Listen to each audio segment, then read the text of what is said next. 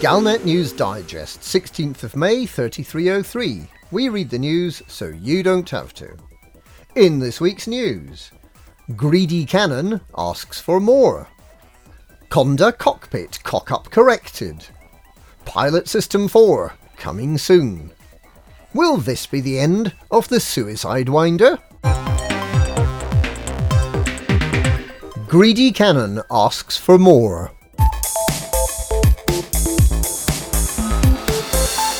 The greedy biscuit munchers of Canonn Interstellar, soon to be owners of the galaxy's newest and biggest megaship, have demonstrated their avarice by demanding even more goods from commanders to construct their masterpiece. To be constructed entirely from 35 million 4,050 tons of indium, computer components, and tea, the Gnosis, with a G, will be three miles long and will be protected from asteroid damage by a shield constructed of vast quantities of iced Earl Grey.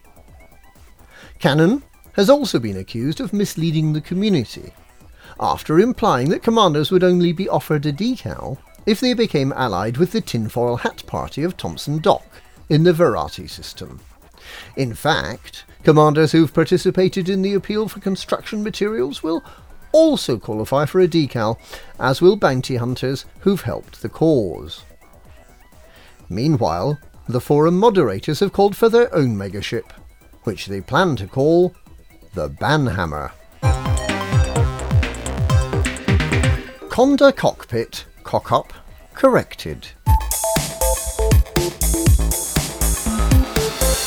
Edward C. Lewis, galactic representative of the Little People, has announced that the recent decision to fit plastic fascias in the cockpit of the Faulcon DeLacy Anaconda has now been reversed. A massive order has been placed by DeLacy for hamster leather upholstery, to be complemented by the finest beaten platinum and gold materials.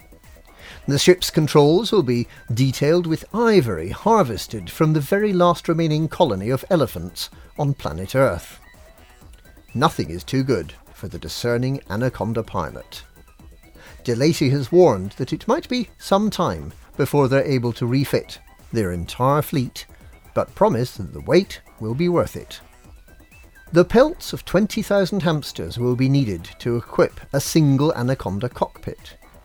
Rival manufacturer Zorgon Peterson has expressed concern that the drive systems of its Hauler class spacecraft may no longer function correctly, given the shortage of motive power this wholesale slaughter of rodents will entail. Pilot System 4 coming soon.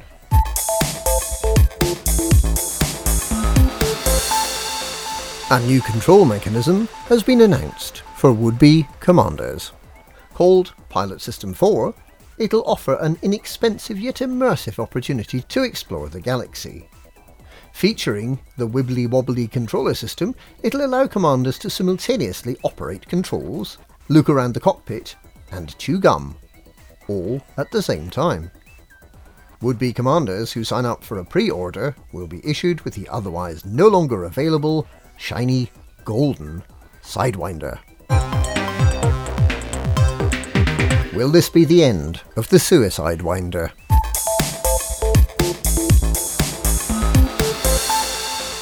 Galactic authorities are looking closely at the well known exploit used by naughty pilots the galaxy over of getting bounties cancelled out by switching to a stock Sidewinder and hanging about stations prominently until scanned and destroyed by the system authorities. While not actually offering a solution to the problem, the authority, a stripy black and white space loach, expressed determination that somehow or other the problem would be addressed. Meanwhile, the Pilots Federation has confirmed that any new karma system will apply only to members of the Federation who've paid real credits to belong to the organisation.